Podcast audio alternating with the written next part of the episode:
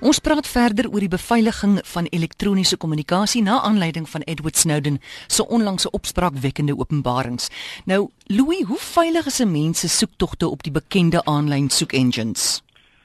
Amore, jy sal uh, onthou dat ek verlede week uh, so 'n bietjie gepraat het uh, en genoem het dat die die meeste weblesers, nou behalwe natuurlik nou die die Tor uh, webleser en dat ook die meeste uh, soek engines ongelooflik baie inligting oor ons insamel.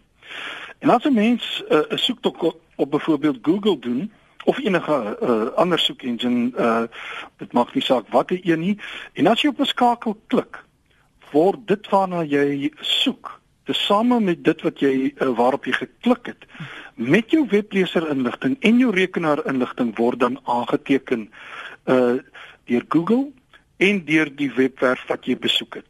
En die probleem is dat hierdie inligting jou dikwels op 'n unieke wyse kan identifiseer. En mense as hulle sal begin kyk, sal sal regtig verbaas wees oor hoeveel hierdie soek engines van ons weet en hoe gedetailleerd die profile is wat oor ons opgebou word. Ons aanlyn profile eh, wat so opgebou word word dan uh, weer algemeen gebruik deur heelwat maatskappye wat dan nou aan ons bemarking doen ja haar doelgerigte bemarking.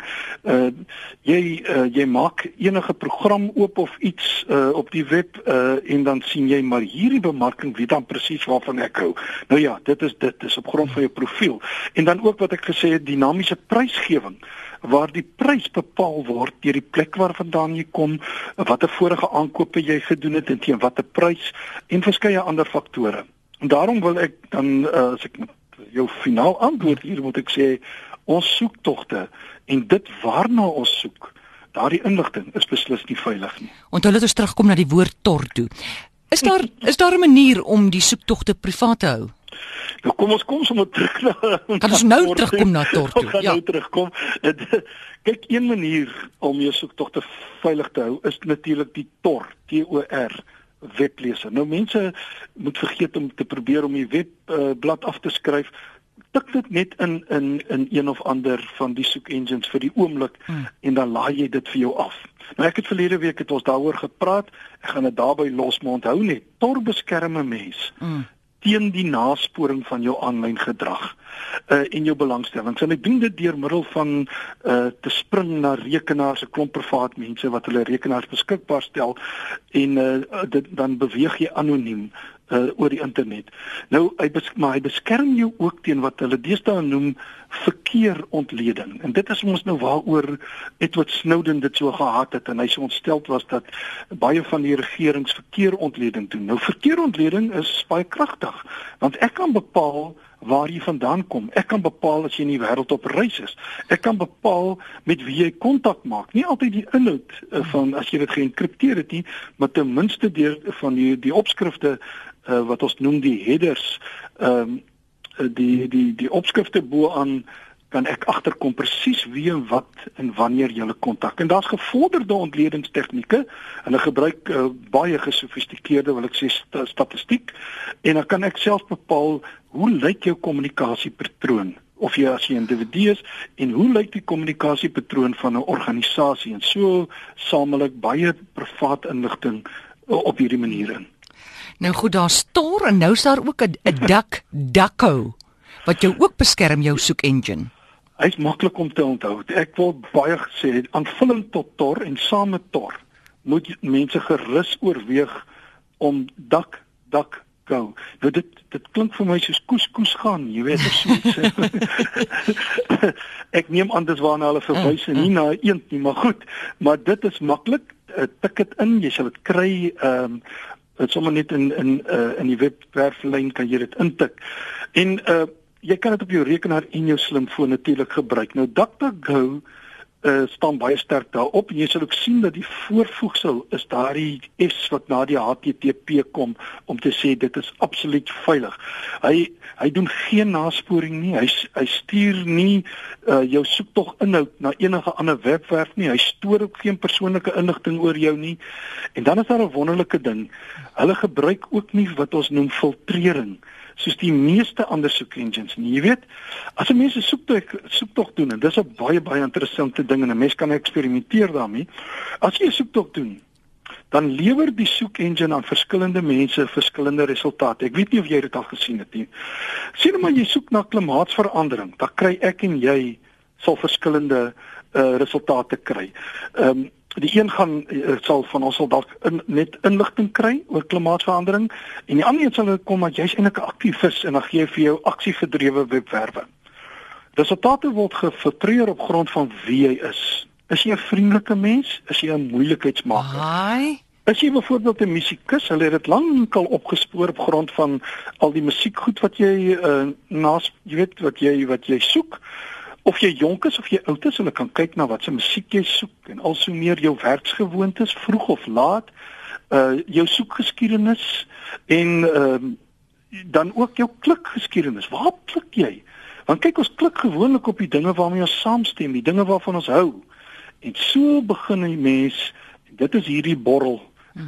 die klikborrel, ja. begin ons al hoe meer resultate kry van dit waarmee ek saamstem. Probeer gerus, gaan kyk tik in klimaatsverandering op Bing. Mm. Uh, dit is nou uh, Microsoft se soek engine en dan kyk jy. Gaan tik president uh, die naam uh, Jacob Zuma. Mm.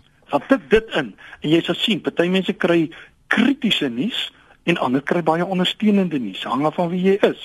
Gaan tik in Egipte, party mense gaan reisinligting kry en ander gaan protes in oor al die protesaksies op die oomblik in Egipte kry. As jy dit op Google doen uh mens moet so 'n bietjie speel en vergelyk met die persoon langs jou.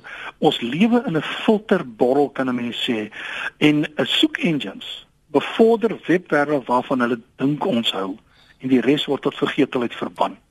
Op grond van jou persoonlike inligting. Ja. Nou, hoe kan ek my e-pos beveilig?